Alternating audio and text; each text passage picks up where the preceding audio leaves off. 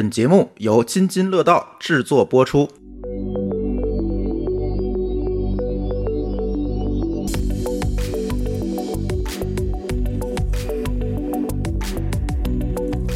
各位听友，大家好，这里是津津乐道与 RTE 开发者社区共同制作的播客节目《编码人生》。哎，这期节目呢，如果听到我们上期节目的朋友呢，就知道了，我们这期节目是在填上期节目的坑啊。上期节目呢，我们聊聊 OpenAI 的这次发布会，然后呢，上期节目我们也承诺大家再请来几个更深入的专家，给大家聊聊关于。大模型这方面的事情和他们的一些业务上的实践，所以今天呢，我们就遵守这个诺言，请来了两位在大模型领域的创业者和开发者，然后请大家来介绍一下自己吧。大家好，我是猴子无限的创始人博浩啊，然后我们是去年九月份成立啊，然后我们在过去一年里，其实从大模型的最早期，那个时候还没有 GPT 啊，到现在呃，围绕 GPT 已经有了各种各样的生态，然后以及大家最近关心的 Agent 这个方向，然后我们也有一些进展，对，然后我们在过去一年多的时间里面，基本上见证了大模型的从零到一的发展，然后我也亲手玩了几乎市场上大家能看到的大模型，特别期待能等一下跟大家一起做交流，等于是。在有 OpenAI 之前，你们就在做这件事情。对我们算是见证了大模型的从零到一啊，因为我们自己其实也是没想清楚到底在大模型时代做什么，但是我们就先下场啊，然后所以我们基本上是大模型时代的活化石，每一代大大小小的模型都在我们这里留下了一些印记。那或者可以说你们是 OpenAI 的同龄人？对，我们跟 OpenAI 那那肯定不是了，就我们可能是 ChatGPT 和 Midjourney 的同龄人。OK，对，但是呃，OpenAI 和这个肯定还是早很多的。好，我们下一位嘉宾。大家好，我是 Hugging Face 工程师王铁振。那 Hugging Face 大家可能都听过，就在很多新闻里面看过一些报道。具体我们做什么，大家可能用过的比较少，因为我们还是一个比较面向这个开发者和比较访问不了的一个网站。你确定这能说吗？我们这儿能说，别的地儿不一定能说。对的，我们其实是更就是大家直观的理解啊，我们应该像是这个 AI 界的 GitHub，就专门为这个大模型去做一些这个分发，然后做一些这种开源，然后在上面大家可以找到很多这种呃开源的模型。然后我们也就是除了这个 hosting 之外呢，我们也提供了很多这种开源的工具，比如说 transformers、diffusers，然后大家在这边用非常简单的这个 API 就能把模型用起来。我相信博浩应该也用过我们的一些产品。我们最近也推出了一些方便大家做这个大模型微调，比如说 PEFT 做 LHF 的 TRL 这些啊就比较技术的这个工具。嗯，那除了这些，就是这些听着可能比较枯燥啊，那我们还有很多这个呃线上的这种 demo，就我们叫 Hugging Face Spaces。那大家可能对大模型啊只是听过这个名字，然后或者说看到一些这个比较好玩的东西，大家可以到 Spaces 上去实际去跟它交互，然后有一种感觉，然后知道说这个大模型是否能满足你们的问题。然后呢，你去啊，比如说看一下这个代码它是怎么实现的，自己下载到自己的本地稍微改一改，就可以做一个自己比较好玩的这种应用。对，大家其实就是就算不是一一个就是非常硬核的开发者，就算不是一个陌生成那个 PhD，在我们这个平台上其实都能找到一些乐趣。欢迎大家到我们平台上去玩。哎，这有点颠覆我的认知啊！我去你们的平台基本都是找别人的大模型用，然后现在看来你们其实还。帮助开发者建立一个适用场景，就像一个沙盒一样。没错，我们这个 Space 跟 GitHub 有一个区别啊，就 GitHub 上面大家看到的都是静止的代码，嗯，上面可能说哦，你要 follow 这个 instruction，说一二三四步，然后哎对对对，怎么样才能用起来？我们这边就给大家一个动态的，可以马上弄起来，可以马上弄起来。对你不需要有太多背景，你就可以直接把它跑起来。就是我先试试这大模型好用不好用？没错。哦，明白了。我们第三位嘉宾也是我们的老朋友和我们的常驻主播了，慧姐。那好，大家好啊，我是 RTE 开发者社区的杨慧啊。今天就跟大家打个招呼吧，因为其实之前已经跟大家这个沟通过很多次了。但是我要再再说一句啊，那个实际上今天两位嘉宾跟我们的这个开发者社区都挺有渊源的。铁证就是之前就在参加我们的开发者社区的这个活动嘛，然后包括博浩，其实是我们整个开发者生态里边，我们有一个加速计划、超音速计划的这个成员，所以啊。今天非常开心能够两位一起来讨论这个话题。就是我这块想要加一下，就是我们跟声网的渊源其实还蛮深的，因为我们有一本社区贡献的书，就是我们出了一个课程叫这个 Diffusion Course，然后呢有几个开发者就是作为志愿者，然后把这个课程翻译成中文，并且在人邮老就是人民邮电出版社老师的这个帮助下，把它出版成一本书。其中四位作者中的一半都是声网的这个员工，特别感谢声网对我们的支持。谢谢谢谢，没错，不带这彩虹屁阶段。没有没有，但这个书为什么我没有说？就是因为其实际我们在之前的这个播客里面已经提到了这本书，而且我们在这段时间内，实际上我们请了新伟，他们都出来讲过很多这样子的这个方面的这个书籍的内容。对，哎，那我们今天就跟这个两位大模型的从业者聊聊这些。我们今天可能不管你懂不懂开发，不管你有没有接触过 AI，可能都会听到这个词儿“大模型”这个东西。那大模型究竟是什么呢？博浩给大家介绍介绍吧。嗯，对，呃，我觉得大模型这个概念，首先顾名思义，就是我们不说技术原理，我们顾名思义，它是大的。那大是怎么来去看？比如说，我们哪怕最小的大模型拉玛系列，它是一个七 B 到七十 B，这个 B 呢就是 billion 十亿参数，也就是说，最小的拉玛模型也是七十亿参数，最大的可能是七百亿参数。然后甚至比如说 Hugging Face 出的 Bloom，然后它实际上是对 GPT 三的开源复现是一百七十五 B。你想到这是一千七百五十亿参数，如果你拿着这个指标去回顾，在过去十年我们大家聊模型的时候说的参数，其实你会发现大家都是以兆为单位，兆对然后或者说偶尔是一点几、二点几、三点几 B 的单位的模型，所以你可以看到，我们聊大模型最直接的感知就是它的参数量大。那参数量到底是什么意思，我们就不展开说。但是啊、呃从具体的呃，大家能感知到的就是大模型懂得多。对，那意味着说，大模型它看的信息比过去我可能只看了领域的知识，变成我几乎看了所有知识。比如现在哪怕是最小的开源大模型拉玛七 B 啊，或者说 GLM 六 B 这样大小的模型，我们发现我问他金融，问他法律，让他写代码，让他写 Circle 都是能做的啊。这是我们跟上一代模型很大的一个不一样。然后至于这样的一个模型形态，它到底有哪些被高估和被低估的地方，这等一下我们可以再展开来聊。对我先简单啊、就开个场，然后聊聊这个大模型，这是我们对大模型的一个基础的判断。对。所以大模型可以理解成是一个 AI 产品或者是一个 AI 应用的底座。就是现在大家都在聊说，把大模型当成一个基础设施啊，就是我所有的应用都应该是过去我可能要调十个不同的小的 NLP 模型，然后包括现在多模态出来，过去可能大家是不同领域有小的 CV 的模型啊，比如说我专门去做中文的 OCR、英文的 OCR，然后各种单独语言的 OCR，现在接下来可能就变成一个 GPT-4V 就能解决了、啊。过去我可能有专门的用正则表达式啊，用各种各样的抽取的小模型来去做文本的任务，现在可能变成一个大模型也能做所有事情了。我觉得这可能是一个范式的变化，意味着过去我们是很多个模型，现在变成用一个模型来解决问题了。对，然后啊、呃那实际上我们呃定义了一个新的范式啊。过去我们是一一一台云上，然后上面跑着不同多小模型，在上面跑一个应用。现在变成可能是有一个基座的云，再往上是一个基座大模型，再往上是应用。啊，那意味着说大模型就是模型在大模型时代这个概念被变得更重要了。对，然后我觉得呃，Hugging Face 其实也在做模型社区，那其中也有大模型，有小模型。嗯，那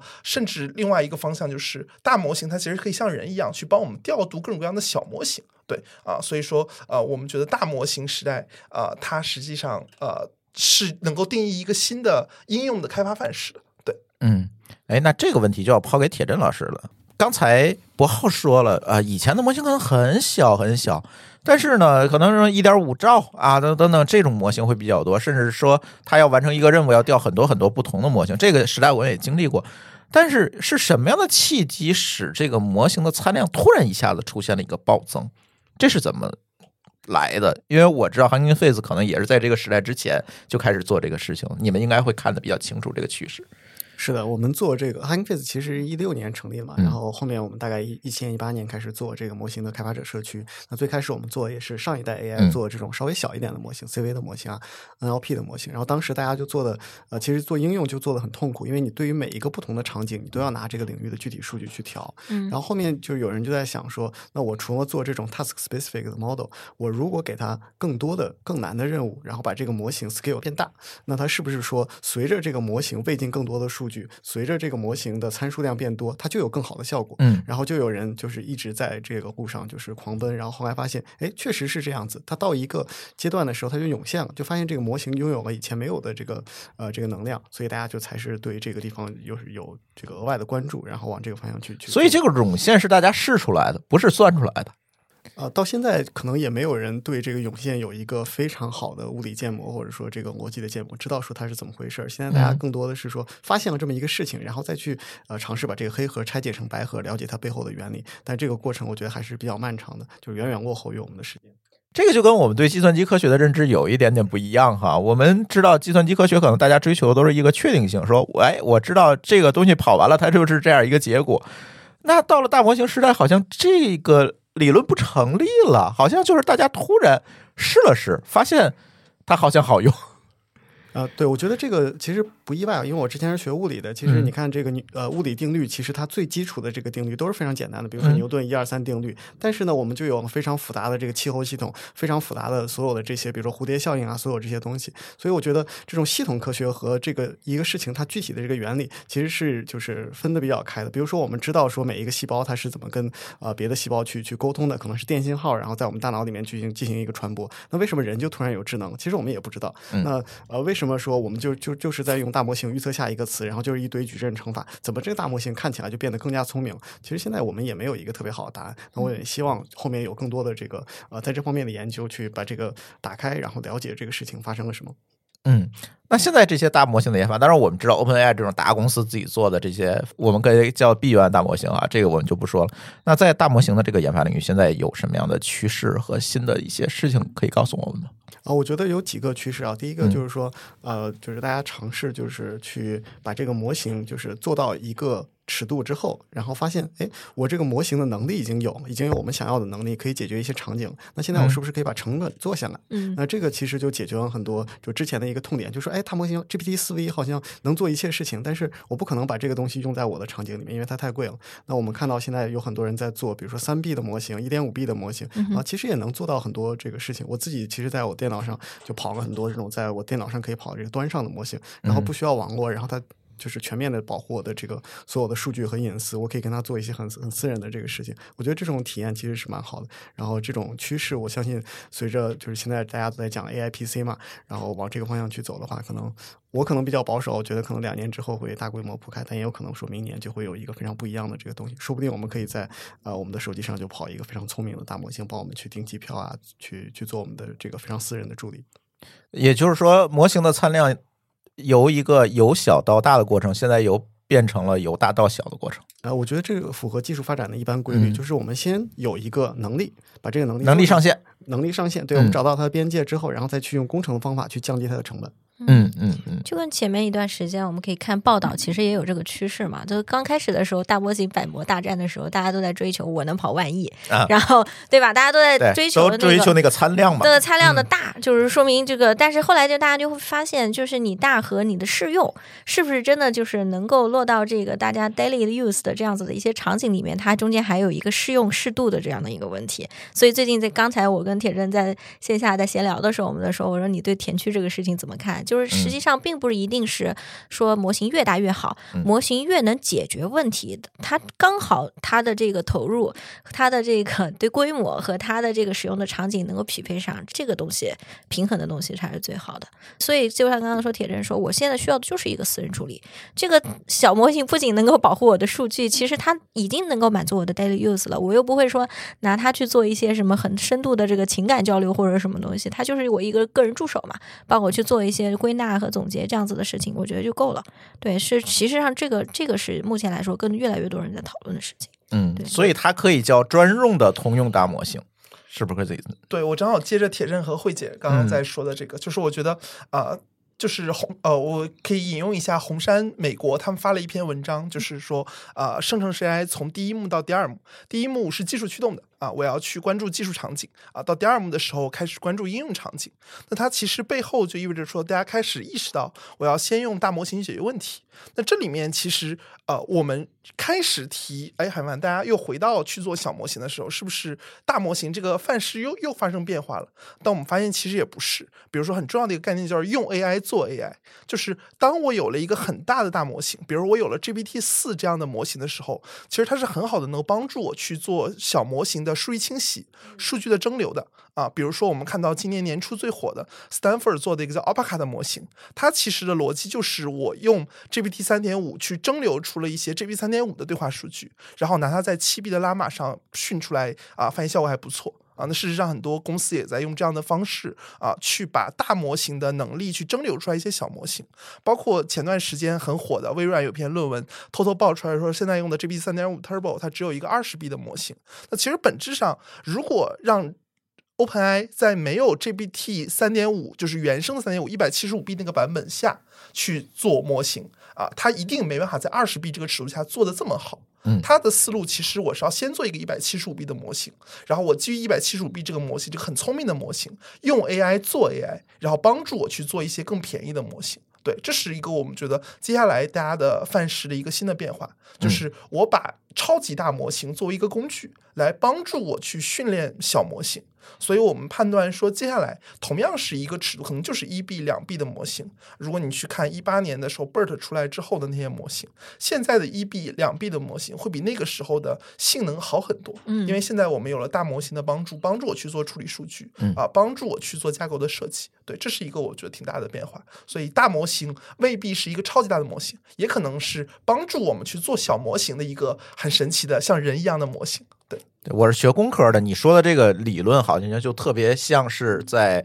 工业领域的这个工业母机的这个概念，就是比如说有 OpenAI。它可能能够帮你去蒸馏数据，它能够帮你去做训练集等等去做这些事情，嗯而它的这个精度就决定了下面你利用它去做蒸馏的这些模型的精度，是这样吧？是这样的。我觉得铁证应该是更有感受的，因为 Hugging Face 对，它上面应该有大量的模型，可能就是这么出来的，是吧应该流？通了非常多嗯用 GPT 蒸馏出来的数据和用 GPT 蒸馏出来的数据训的模型啊，但其实我觉得这些模型未必都是很高质量的，因为你本身你就是我们说蒸馏的时候，学生模型一定没有教师模型做的好。啊嗯，就是嗯我本身 GPT 可能在某个领域它已经未必很专业，它可能嗯只能说些片儿汤话的时候拿它去蒸馏，它可能就变得更差了。对，嗯所以我们觉得，呃，它应该是帮助我去辅助去清洗数据，而不是我直接拿它做母鸡去蒸馏数据。嗯对，它应该是一个种子，而不能把它当成一个完全的老师。是我同意。对大家如果关注这一块儿的话，可以上 Hugging Face 上去找到我们津津乐道公开的一个中文播客的一个训练集的语料，现在那个好像也有一万多次的下载了。因为确实是大家，比如说你去做对话数据的训练，特别是一些媒体内容的一些对话训练的话，它可能会用到这个东西。当时我们好像这个推出的时候，还是受到了很大的关注。非常不错。对，我回去下一下。回去这个点赞一下。对，但是那个我们也就是用大模型去去提取和蒸馏出来的。因为我如果是自己整理的话，其实也蛮难的，因为毕竟它是一个对话集嘛。你像咱的播客，可能对话只是说很长的一段的访谈，但是你变成对话就是还是需要去处理一下的。对，大家如果关注的话，也可以去看。那个关于工业母机这个，我还想就是在博浩的那个基础上加一点啊，就是大家做这个工业母机的时候，可能要额外关注一下这个模型的 license，比如说 OpenAI 或者 Llama，其实它对模型生成的内容用来训练新的模型，其实是有一定限制的。这方面就是我就不展开了，就是大家可以去关注一下这方面的一些讨论。对，说了这么久，其实我们的话题还是要回到这个大模型的制造上，对吧？刚才我们说了，有众多办法，其实现在可以辅助大模型的这个生成、训练、制这些事情。但是呢，我们总觉得现在可能我们在市场上看到了形形色色的很多的。这个大模型，嗯，大家有可能像你这样的公司跟 OpenAI 的这些大模型同期做出来，你可能跟了它整个的一个进展，但也会发现有很多，我们就不点名了，很多模型可能是近期这几个月突然出现一个大模型，这种，所以在这个过程当中，你觉得现在市场上的这些大模型，别管是专用的大模型，还是很多大厂做的这种，我就不点名了哈，就通用的大模型，它在这个训练的这个挑战还有难度上，会存在怎样的机会，或者是会存在怎样的问题？因为我们现在看起来，就突然一夜之间，OpenAI 出了这个东西之后，一夜之间就出了这么多大模型，难道它是从土里冒出来的吗？对吧？他们都是怎么来的？然后在这个过程当中，咱们又遇到了怎样的挑战？对，我觉得这是个特别好的问题。然后，呃，我要引用一下那个百度的 CEO 李彦宏说的一句话，嗯啊，就是他在讲中国啊，在中国重复造大模型是巨大的资源浪费啊。嗯虽然大家看这个百度很不爽，觉得所以他说你用百度就行了，是吗？对，大家这话如果从铁证嘴里说出来，就是特别好的一句话。呃从他嘴里说出来就有立场了是吧 但这句话其实道理是对的，嗯啊就是我觉得接下来造模型，它除了技术炫技之外，更重要的是解决具体的问题。所以你会发现在国国内现在呃主流的大模型厂商其实在主动寻找一些差异化。我举个例子，比如说百川，那百川可能是国内最早开始做啊、相对大一点尺度的高质量的开源模型。啊，然后有一些啊、这个呃团队，他可能关心的是啊、长上下文，嗯啊，有的团队可能关心的是高性能啊，嗯比如说我用啊、比如说小米的开源模型，可能是呃一点几 B 这样的模型，嗯嗯嗯对啊，就是大家开始逐渐去寻找差异化。那这个时候，我觉得如果找不到自己的差异化，要么是你在性能层面的差异化，要么是你在场景层面的差异化啊，要么你是在使用的这个训练的数据的合规程度上的干净化。嗯，比如说 Bloom 就是在非常干净的数据集下，啊以非常好的协议去嗯啊、开源的模型啊，比如说啊、百川可能也是国内最早用不同于拉玛一代的那个开源协议，然后来去放出来的模型。对啊、如果你没有这些差异化，可能它就是重复造轮子。嗯对啊、对，这是我们看到接下来可能在接下来一年里面啊。百模大战可能依然会继续啊，只不过可能会变得用户更加能感知到啊，用户会能更加看到啊一些，啊好像这个模型确实跟我之前看的每一个模型都稍微有那么一点不一样的场景。嗯，那会不会以后大模型就变成了像运营商一样的基础设施？呃，我觉得刚刚说工业母机可能嗯全世界只有一家、啊，但是各种各样的小模型，我觉得全世界会非常多啊。嗯对，就是接下来我觉得大模型的趋势就是一超多强。啊，嗯。就是呃，在这个超级大模型上，我觉得全世界可能只有一家啊，一或者两家啊？呃，对，或者两家或者三家，但是、嗯呃，超级大模型一定是非常有限的。但是很多人会觉得全世界只有几个大模型，我觉得这就跟 IBM 最一开始说全世界只需要三台计算机就够了只需要三台，但但他其实说的是全世界只需要三台巨大的中转的机器啊，它实际上是计算中心。对，如果 IBM 说全世界会有三个计算中心，我觉得这很合理的。嗯对，但是全世界会有非常多的个人电脑。啊，嗯所以说我们呃辩证的去看 IBM 当时说的话，有合理的部分。嗯全世界确实可能只需要几个关键的计算中心，但全世界一定会有无数台个人电脑。那我觉得大模型的趋势也是一样的，全世界很有可能只有几个超级的大模型啊，超级大模型可能作为工业母机来去供给小模型或者支持小模型的训练。啊，然后但是会有无数多的垂直场景的小模型啊，而且它会找到自己的差异化。接下来模型就会像一个商商品一样，它也要找到自己的 product market fit。对，嗯，哎，你说的这个 IBM 的这个故事真的挺启发我的。我是觉得当年有很多话在今天的这个时代又被印证了。一个呢，就是 IBM 说的这句话：世界上有几个。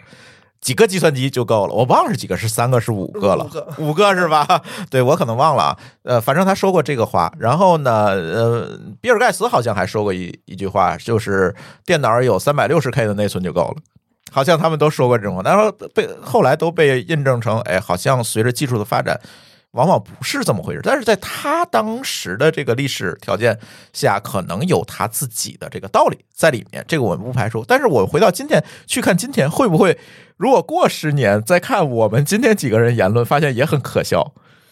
有可能哈。我觉得非常有可能，这个整个领域这一年，我们就看到，就是嗯大家的认知是天翻地覆的。嗯就是从一开始觉得，哎呀，你花那么多钱搞几个亿，然后嗯搞几千个卡训练一个不知道就是干嘛的模型，有什么价值？到现在，大家每个人都认可大模型非常非常有价值，我们应该早点这个在这个方向去投入。我觉得就是随着这个技术的发展啊，就是大家对这个事情的理解其实是变化的非常快的。比如说我在实际用 Chat GPT 或者说 Chat GPT 四 V 之前，我其实想象不到它现在能被大家玩到这么多应用场景里面。那后面就是随着这个技术再往前进步，那我们可以看到说，呃，有很多我们现在完全想象不到的这个场景会呃被大模型去去赋赋能，然后呃，我觉得大家的认知也会跟着变得非常非常的快。嗯，而且我是觉得他们当时说的这个话跟当时的呃设备的算力，还有当时的技术发展也有关系。比如他说这个三百六十 K 的呃内存就够了，是因为当您当时八零八八那个芯片它的选址范围可能就不会更大了，是吧？它可能就够了。然后说只有五个计算中心这件事情也是，因为当时去造一台大型计算机的代价和成本还是蛮高的，因为它芯片没有做到小型化嘛。然后当通用的芯片出来之后，我们会发现，哎，好像在每一家放一个计算机就变成了一个非常合理的事儿，因为成本下来了啊。所以到了今天，好像又回到了当时的这个情况。比如现在我们在提混合计算，或者是呃刚才我们说的这个 AI agency，对吧？这些东西，那这些东西是不是也会像当年的计算机时代、信息时代发展一样，由中心计算变成了混合计算，变成了我们今天的边缘计算等等这些事情，会不会也会有这样的一个趋势？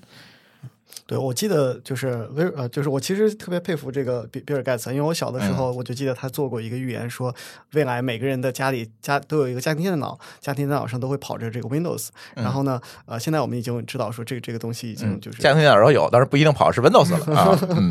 但是呢，就是他最近也做了就是 agents 领域，就是刚才主持人提到这 agents 领域的一些预言，他觉得未来每个人都会有自己的这个个人助理。我觉得这个其实是一个我个人非常信服的预言啊。然后那说不定这个这一天也会就是很快的就就来到。呃，慧姐从开发者生态这边看，呃，能不能看到一些趋势呢？我知道咱们的这个开发者生态里面也有很多从事 AI 工作的这些公司。是我看到的，实际上第一个就是实际上很多的开发者，啊，从原来的这种观望，觉得大模型不关我的事儿。啊，对，哦，还有这样的，呃，也倒不是太早了，是吧？当就是大模型不是 AI 的应用啊，OK，其实要把这个事情啊，就是我觉得我用它就可以了，对，不需要自己搞一个大模型，没错，没错，就是觉得 LLM 这种，尤其是嗯。特别大那个参数量级的这种东西，可能都是实验室里面的这个专家去做的事情，嗯，到学术领域的啊，到学术领域，的事情，甚至是出现在某一个 paper 里面的事情，嗯。可能我刚才表述不是很准确啊，对，然后到现在很多人积极的去看。就是，尤其是当市面上出现就是关于这个模型的适用性和模型的现在的这个，比如说移动化和端侧的这样子的一些落地的这个，嗯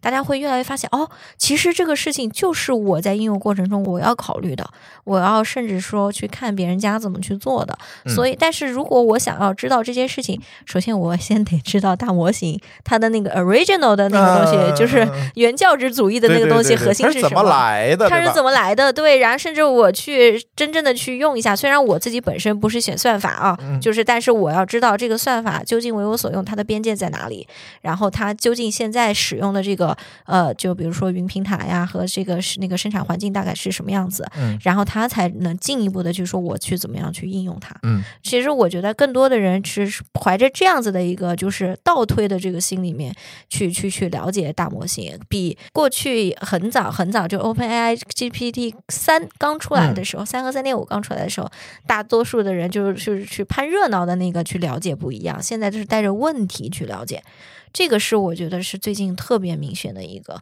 对，所所以就是大家真的身在事中了，而不是说这件事情我坐在那等等大等别人给我就是一个、一个哎，一个大模型我去用去啊，或者 是或者是或者是说这个大模型啊、嗯大模型跑这个这个基本，然后那个小模型跑部署，然后我等着那个部署的那个东西出来了啊，嗯我等着去用，然后再看我怎么去调 API。好像现在的开发者会往前走一步。就会更深入的去了解。以前可能我觉得它是一个知其然的东西，现在我更愿意知其所以然，甚至说在我的产品里面去得到一个广泛的应用。没错阶段。其实大家在这个时候，就是说我嗯说的大白话一点，大家忘记了自己原来这所谓的就是模型，比如说算法开发者、算法科学家、工程师，甚至产品经理、运营，嗯，都已经忘记了自己的身份，就大家都把自己当做一个技术开发者在看，在往前倒推那个大模型的这个在他们的这个话语体系里面的这种理解。我现在觉得现在这个整个社区是这样子一个气氛。嗯。嗯，而且现在还有一个最重要的气氛是，大家都在谈论 AI 助理这件事情、，AI agency 这件事情。我们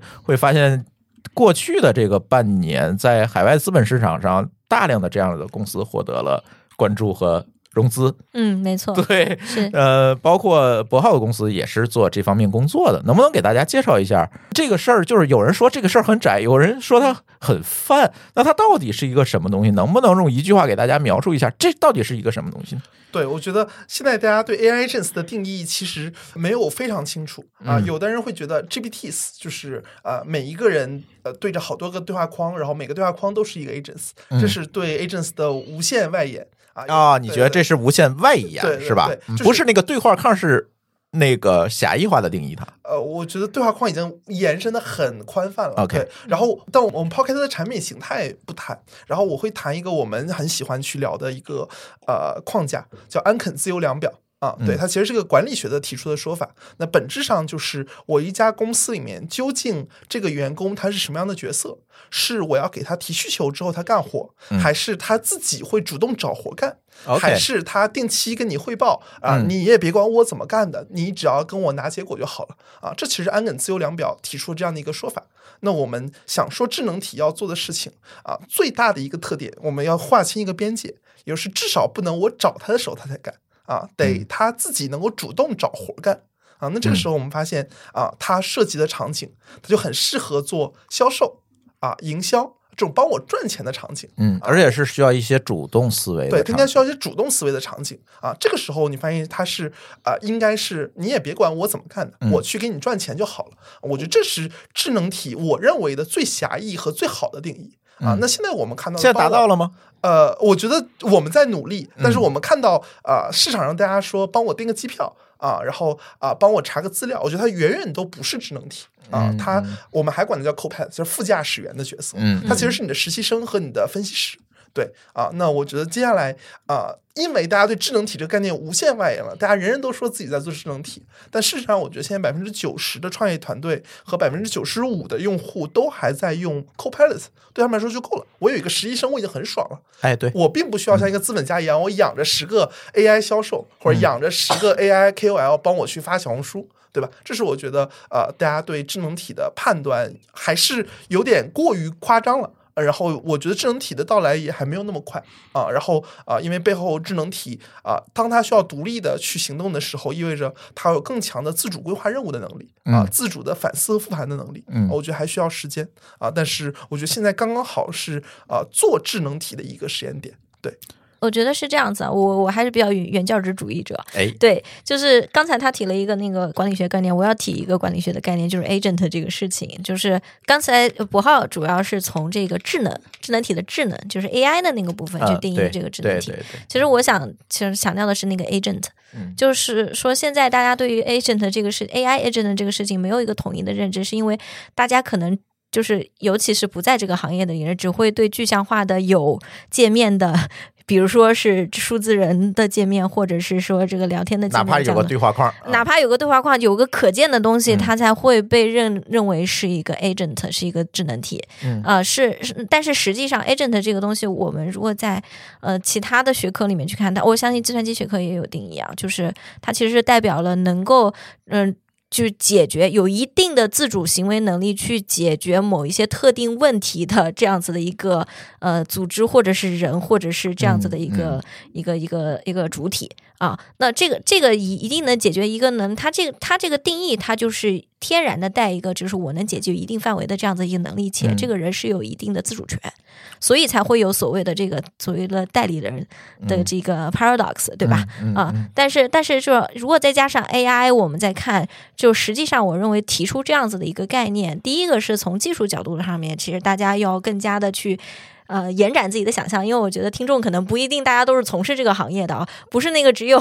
有一个跟你对话界面的，有一个人的 格局要打开对，格局要打 开，或者是也不是那个，就是只是跟我们的这个工程师去进行嗯。coding 对话的那个才是智能体，它可能它的这个形式形态延展的会非常的多。第二个就是它一定是就是面向于当大家提到这个 AI agent 的时候，大家一定要它的语境，它语境就是。但凡有个创业公司说我是做 AI agent 的，或者是说有一个就是比如说一个呃组织或者一个社区说我们这里有多少个 AI agent，一定他是想指到自己这些 ag 不同的 agent 也能解决多少不同情况下的这个问题，或者不同领域的这样的一些问题。我觉得是看后面的那个东西。嗯对嗯嗯，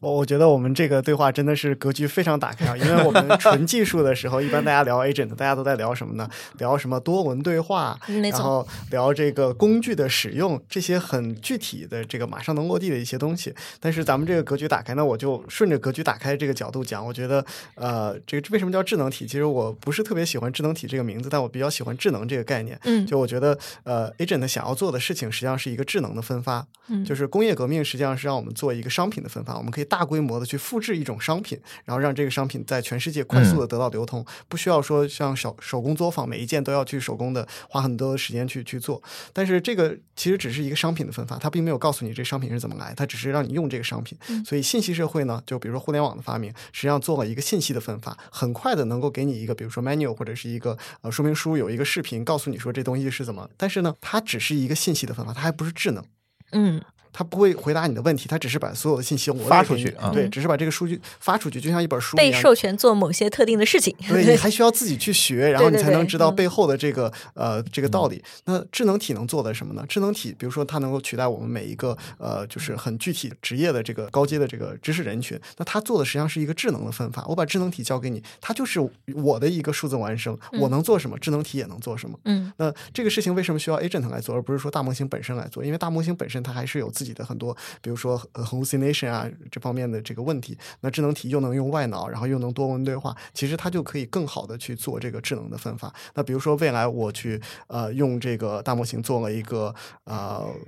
比如说这个传统上非常非常昂贵的这种呃心理咨询，那我就可以瞬间让所有的人都把这个心理咨询的能力用起来，我不需要说再去呃培养这个一代一代的这个心理咨询师，然后就是让他们有足够多的数量，然后再收一个很高的费用才能让大家用起来。那这个智能的分发实际上就呃让这个人类社会进步的速度会变得非常非常的快。没错，就所以那个还是那个授权在做事儿的那个智能体更强调这个，跟是。大模型对，嗯。对，我觉得刚刚铁振聊的特别特别对，我很核心的一个点就是，我们觉得人类社会其实每一次的关键的技术拐点，其实都是边际成本走向固定成本的一个过程。啊，就是我们发现啊，人类第一次能够有更多的食物，实际上就是人类开始发现啊，农耕啊，开始种地。啊，然后啊，这实际上是人类更好的能够利用能量的一种太阳能的方式嘛。然后到第二次啊，蒸汽机的发明，然后人类可以把煤炭资源，然后更好的去变成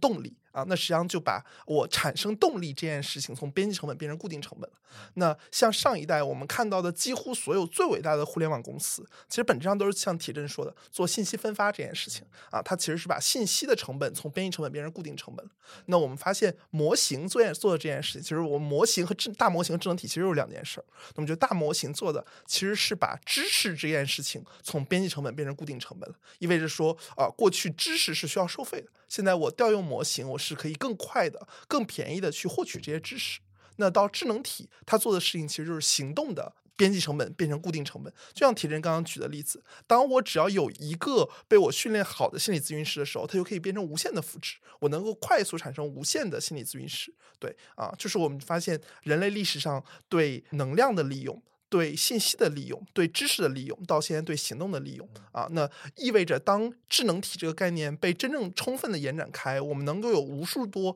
具体的职业，有非常多的呃心理咨询师，也可能有非常多录播课的这个 agents 的时候，你说的我很焦虑啊，嗯，没有，那我接下来就是有这么多一千个一般的 agents 的时候，能衬托出来朱老师这嗨个特别会的。哎 这这个爱听是吧？过去同行太少了，现在同行能 agents 多了。哎，是衬托一下朱老师。没有没有，就就开玩笑开玩笑。刚才博浩说这点，我特别同意的是什么呢？是在于说我们现在总愿意把现在 AI 技术的提升与我们的几次工业革命相比。比如说，我们发明了蒸汽机，带来了工业革命；我们发明了互联网，带来了信息革命，是这个层面上。但是最近一段时间，我们在讨论这件事情的时候，我们发现格局又小了。这件事情其实对标的 AI 的现在的发展，尤其大模型的发展，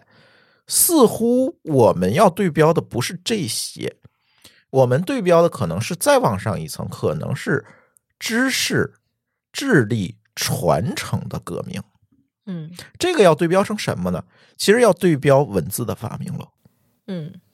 你想啊，以前我们还是猴的时候，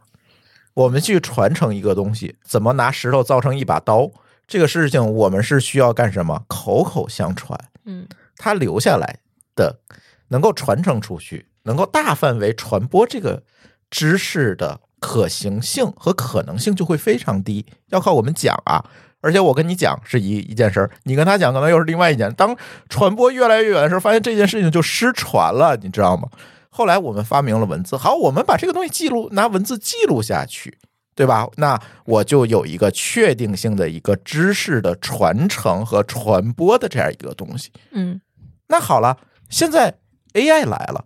我们记录的是什么？我们记录的是智力和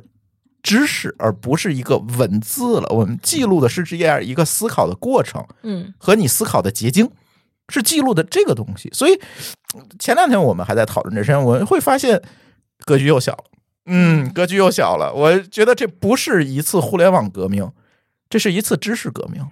这一次可能更加说是像认知革命，认知革命。对，因为文字发生了之后，所有的人的这种思考、知识的传承，其实它是 based on 文字和语言的，是的，对吧？但是其实像，大模型这件事情出出来，它其实把这种处理的过程，就是中间已经不是 based on 的纯粹的人类的文字和语言了。它记在纸上，你还是要学习一遍，变成你自己的东西。现在不需要，我直接给你结果好了。嗯，对我们说，就是在这种人和大模型的这种人际互动下，可能就是人的 sense making 的过程。我嗯理解一个新的我不知道的东西的过程，和我再去 form 和预测就是将来的这些事情的这个过程，已经不是说堆堆积在我之前的这个逻辑思维和经验上，嗯甚至不是 base 在在我原生的语言上，嗯，而是 base 在一种新的这种理解。可能涌现是一种是一种这个过程，对是一种过程对。对，但是只不过现在大家无法理无法理解和对去去去证明和证伪它，但是有可能涌现是一种过程，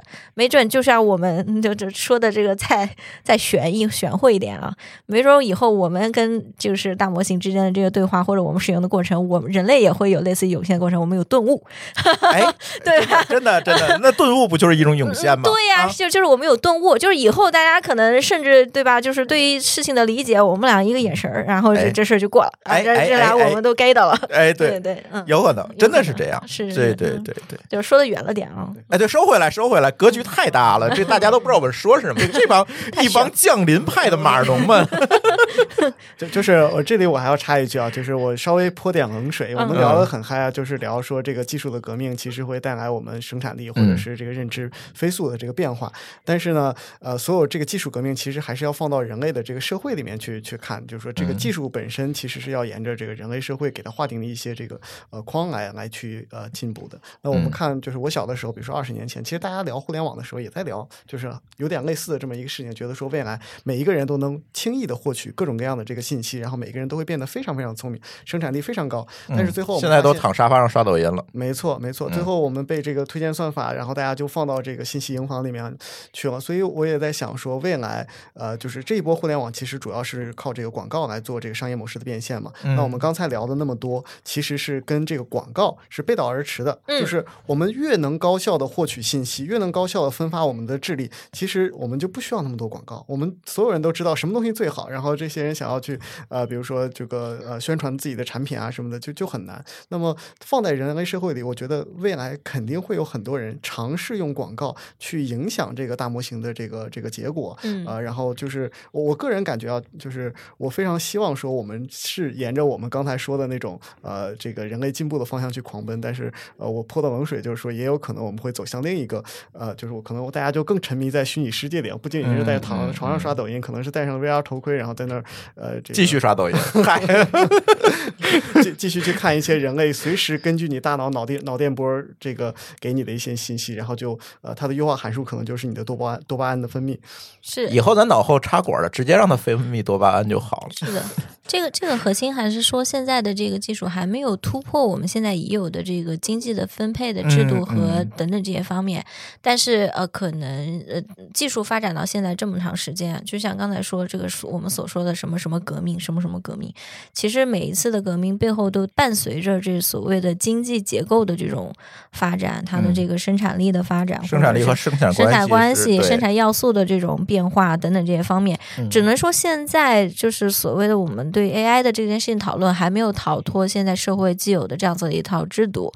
但是，就是说，我们又回到咱们今天的话题嘛，我们聊大模型和智能体。实际上，智能体已经在往这个角度上走了。它已经比我们原来就是比如说在移动互联网时代，二零一四年和一五年去探索 AI，那个时候解决的更多的是这个专用化 specific 的这样子的一些呃任务，而且那个时候模型喂进去的那些数据，大多数都是结构化的数据，即使它不是结构化数据，它也也要被标记成结构化的数据。而但这这种就是这种标记的过程，由于它使用了大量的像人工这样子的这种我们说生产要素，所以它是不可能逃脱。这个我们所谓的那个经济结构的那个圈的它一定会受这个经济结构的这个影对响，因为人是也是生产要素之一。但是如果就像刚才博浩说的，我大模型训练大模型，就是我自己能够自己衍生出这样子的这种生产要素和生产力。那呃，现在当然这个现在还有一个就是就是它还受制于底层的算力哈和以及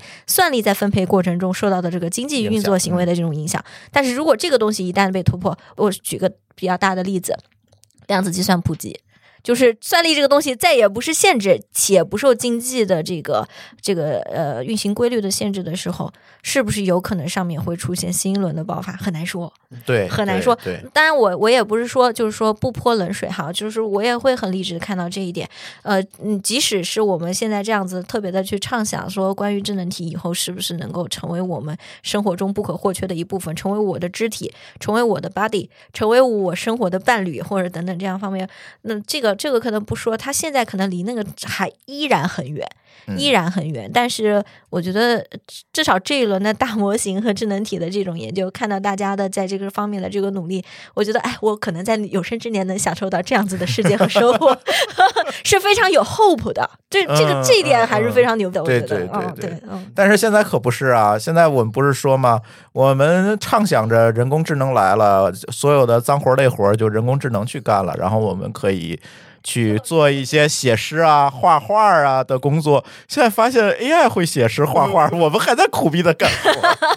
对对对对对对，是是的，是的，是的，对对，说明它还没有发展到还没有到那个个阶段。对对对，嗯，哎，这个格局收回来啊，咱得聊聊挣钱的事儿了。我就特别，这个时候我就特别好奇博浩的公司在做什么。刚才我说了这么多畅想，但是当然，作为一个商业的公司，他还要想着赚钱和现在怎么把当前的技术去落地，变成一个大家喜欢的产品的一个事情。可以给大家聊聊你们的产品是能够解决什么问题，或者是怎么跟我们的客户来打交道的吗？对，我觉得这是个特别好的问题。然后我们自己其实有一个很关键的思考，就是你去关注一家公司它对应的成本结构是什么。事实上，你会发现付给的钱是占它相当小的一个比例的，就是它可能百分之九十九的钱实际上是付在人的工资上的。是。嗯。那这个时候，我作为一家创业公司，或者我作为一个商业实体，我究竟要去解决，帮他把本身已经给不多的预算，然后再帮他省钱，省百分之五十，省出来的那点钱也没多少了，也没多少，啊。可能也养不活一个大的一个算法啊工程师。对对对对，我到底是去帮他省在那儿付的钱，还是省那个我大头？还是我帮啊他去研究，我系统性的去帮你替代你的销售、嗯啊，帮你扩展更多的销售，啊是，让你一个销售啊。能管十个智能体，然后他可能只需要接最后啊、智能体回答不了的问题就好。对，所以你会发现，如果从这个非常简单的道理，你就会发现，我去做它内部的降本增效，实际上价值空间非常非常小。我真正要去做的是帮他赚钱的场景，所以我们自己会做一个主动的基于第一性原理的思考，就是现在我手里已经有了这把锤子，我到底要定向什么锥，定向什么钉子？嗯，比如说我们自己主动放弃掉了很多场景，就是他问我，我内部有很多知识、很多文档，能不能帮我做一个内部的知识问答的助手？我发现这不是一个好场景，他们付不了多少钱，同时这个事情其实比我们想象中难做的多。对啊，到底什么是好场景？它是一个锦上添花的东西。啊，对，它是个降本增效，就发现对降本增效它空间真的非常小。我们真正要做的是关注有哪些我因为有了新的技术，能帮它产生新的增量收入的场景。OK，对，所以我们沿着这个逻辑，我们去找。我们发现围绕营销场景，我们找到了几个好的场景，比如说我们去帮助广告公司做自动化的比稿啊，比如说、哦啊，这些广告公司，因为我比如说一家很大的广告公司，它可能一年做一百八十次比稿，相当于是两天比一次稿，其中只有九十次中稿啊，然后九十次中稿他需要去承接，啊，那这那很牛逼了，这种公啊，司已经。对那这个时候你去想，我那九十的没中稿，其实都是浪费掉的成本啊。那我有没有可能帮他比一千次稿啊？同时也成本很低啊，那意味着我其实就找到了比稿这件事情，过去是一个编辑成本啊，嗯我要投入人去比稿，那我有没有可能把比稿变成一个固定成本，让他什么稿都可以去接？那再举一个第二个场景，比如说帮他自动化的发小红书。那过去发小红书，它其实是个编辑成本，我要一条一条的发。嗯，有没有可能我直接设计一个 agent 能够自动化的去设计我该怎么去发小红书？嗯啊，第三个私域流量的销售啊，那过去我的销售是养一个人头算一个人的，那有没有可能我能够产生足够多的销售的智能体？啊，数字分身，这些销售的数字分身，对，所以这是我们的思考，我觉得可能大家也会呃，可以供大家参考。啊，就是因为我们看到非常多想降本增效啊，提高设计师的效率，提高建筑师的效率，提高啊、做播客的效率，我觉得未必都未必都是好场景。但是我会觉得，如果你去帮他去端到端的把编辑成本变成固定成本，比如说我干脆别帮朱老师做播客了，我直接帮朱老师直朱老师直接开十个播客厂牌，嗯啊，那我直接十个编码人生直接上啊，每天可以更新十期，还是朱老师的声音啊。那我们发现这件事，朱老师肯定愿意给我付钱。那我说我不太一，定哦。因为录的没有朱老师，因为因为因为录的没有朱老师人人人录的好。呃，我大概明白了，也就是说，你们会把这个 AI 主要的能力放在一个增量市场上，而不是在卷这个存量市场。对，是的，我会觉得啊、在现在这个大模型巨变的时间点，嗯选择是比努力更重要的啊，就是要主动去选帮大家赚钱的场景，让大家付费价值更高的场景啊。嗯然后很多公司看起来是不够努力，其实是选择没做对啊。但是我觉得在这个时代啊，因为你没有足够多的参考，意味着大家都在比拼你的智力、比拼你的思考能力的时候，谁的思考最深，谁能找到最多的好场景，谁能做一听哇，我愿意为这事付钱的场景，谁就会跑得最快啊！我认为这是这一代大模型创业的范式，就是因为没有足够多的参考，它不像上一代创业，大家比拼的是谁啊、做事儿更经济啊，谁团队人效更高啊。但是现在我上一代也不是这样，啊，对，就可能每可能每一代都是 思考选择比努力更重要，是可能每一代都是选择比努力更重要。对对对，是这样。我我接着那个博浩的话来说，我们其实，在创业组里面就是讨论过这个事情啊，就是要赚，尤其是技术创业要赚离呃生意近的钱。就是技术的本质还是赋能生意嘛，要是嗯一个是要赚离成，第二个我是真的真的不建议所有的开发者，就是 AI 的开发者，就是用这样子的惯性思考，我来做 AI 就是来替代人工或者是减少人工的，嗯这是其实是一个误区，因为大家知道这个呃。企业作为一个这个社会的这个组织，这种形态已经存在了很长时间的。对，然后这个人作为企业里的最主要的组成部分也很长时间了。你上来就说我要颠覆你，我把你替代掉，大家不会想象这件事情会受到很多这个企业从业者的抵抗吗？对，对，所以呃，反而就提这样子的思路，会让大家陷到一个误区。一个误区就是大家去比较我的这个东西怎么样做的比人工更便宜，但实际上更多的应该是找 AI 怎么样能做到人不能做到的事情，或人做的做不好的事情，这个东西才是增效。啊、就是现在其实已经在一些领域，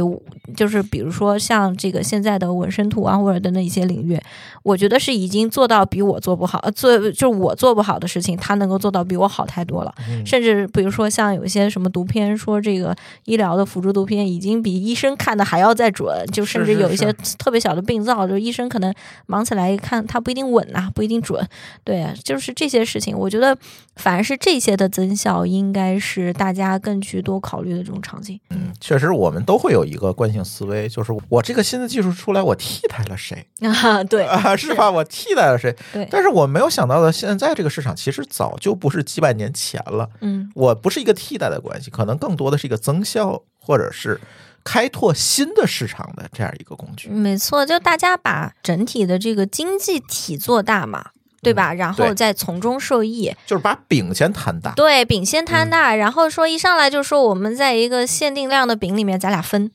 这这个别人的，这个对任何一个新技术的这种发展和推广都是不健康的。呃，这块我也想加一点啊，就是我特别同意，就是我们可能先要考虑的是，呃，怎么去把饼做大，怎么去做以前我们做不到的这个事情。然后像我之前是程序员嘛，然后这个大模型其实就给了一个非常好的工具，就是写代码的时候那个 Copilot，就嗯 GitHub 上面它会有这个 Copilot 可以帮你去呃完善并且补全一些代码。嗯这个不但提高了我们的这个生产力啊，就我看到有一些数据说，这个能把一个软件工程师的这个开发效率提升百分之二十到百分之三十。嗯那这个东西乘上软件工程师的薪水，其实这个账是很容易算明白，是一个非常就是呃这个好的场景。但我也特别同意，就是刚才你说到那个呃人的这个观念，我觉得就是其实还是要关注这个人的感觉。那我嗯用了这个代码生成的工具之后，我其实是觉得很爽的。以前我是非常抗拒，不愿意写很多重复的代码。嗯有了代码生成工具之后，我写起来很爽，因为嗯这个机器会很聪明，就帮我生成，我只要改一改这个东西。比如说现在我的代码覆盖率就很高，因为这个机器可以帮我生成很多 unit test。对对对对，这个是非常非常爽，这个嗯比取代人的这个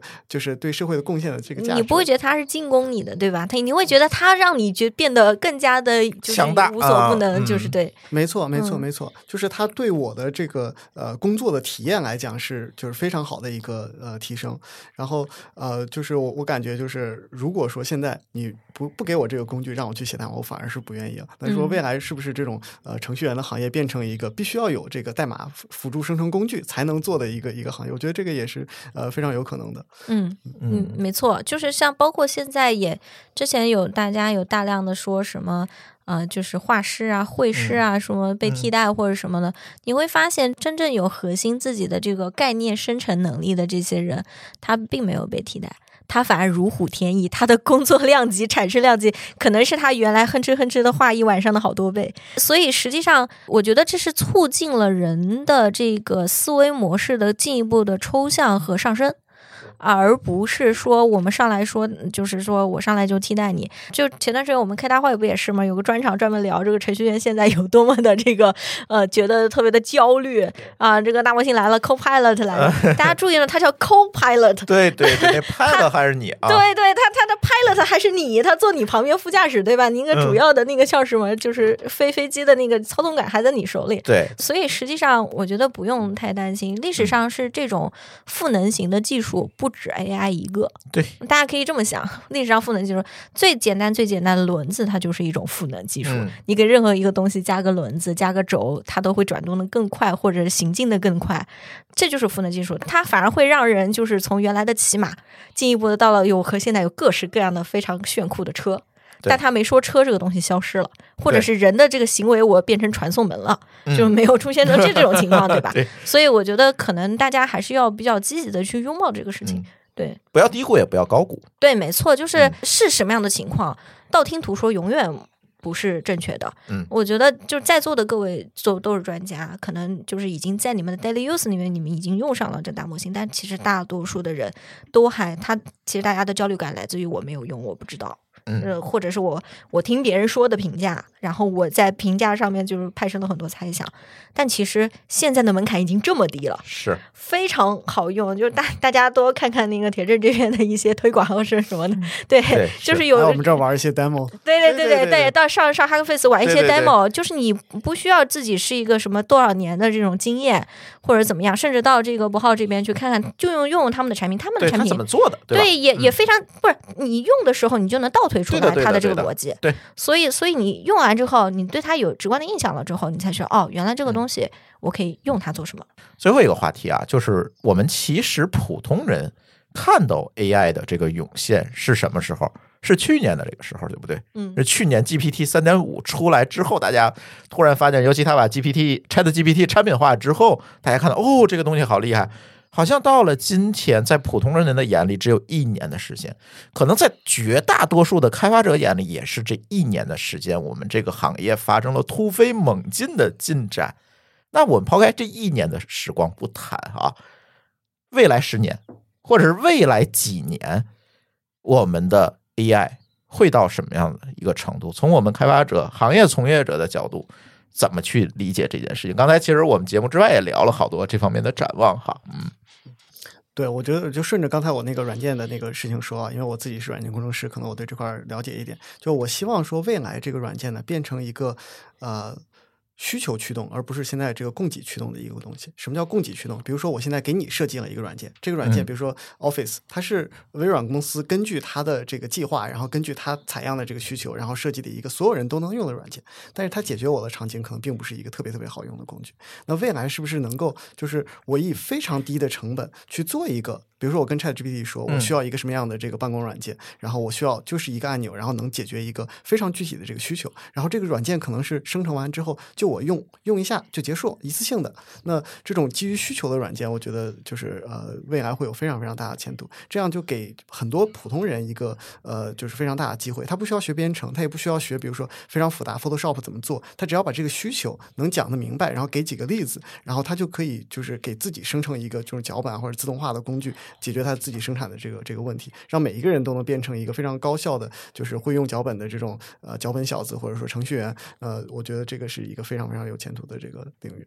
嗯，从 AI agency 的这个角度呢，对，我觉得就是铁证刚刚提到的，其实就是个性化的工具。那其实我觉得另外一个可能跟我们离得更近的就是个性化的内容。嗯对，就是啊、当每个人能够根据自己想要的东西去啊、获取他所有的信息的时候，我觉得这是一个挺大的变化。对嗯啊，然后我觉得这件事情会很快很快的发生啊，就是比如说铁证之所以会现在聊个性化的工具，因为我们发现 GPT 四写代码能力已经相当不错了，然后或者说我们觉得只需要加一些足够好的工程化的实现，也许围绕 GPT 四，也许就已经可以实现铁证提到的这些需求了啊。但是我觉得啊，从技术的变化来讲啊，到最近几个月，其实陆续的在涌现很多高质量的啊。多模态的模型啊，尤其是视频生成这个方向、啊，最近进展比较多。然后三 D 生成方向也比较多。然后因为三 D 生成，然后包括围绕 motion，就是动动作的生成，嗯啊，就是如果三 D 模型能生成，然后这个人的动作也能生成，然后我的这个天空盒也能生成，那其实意味着我能有一个自己的元宇宙的空间。然后这件事情可能会比铁证这个自动化写代码的工自动化工具可能稍微晚一点，但是我觉得也不会太晚，可能也就会在两年内、三年内，然后就会有很好的看到了，很好的产品化的实现。OK 啊，意味着当我提出一个需求的时候，它能给我直接拍一个啊、短片啊，或者直接给我提供一个三 D 的元宇宙的空间。我觉得这件事情是非常非常确定性的，一定能发生的事情。而且现在我觉得大家都在做最后一把劲儿的努力了。对，嗯，嗯那从我们普通用户手里的这样系统性的能力上，嗯会有什么变化呢？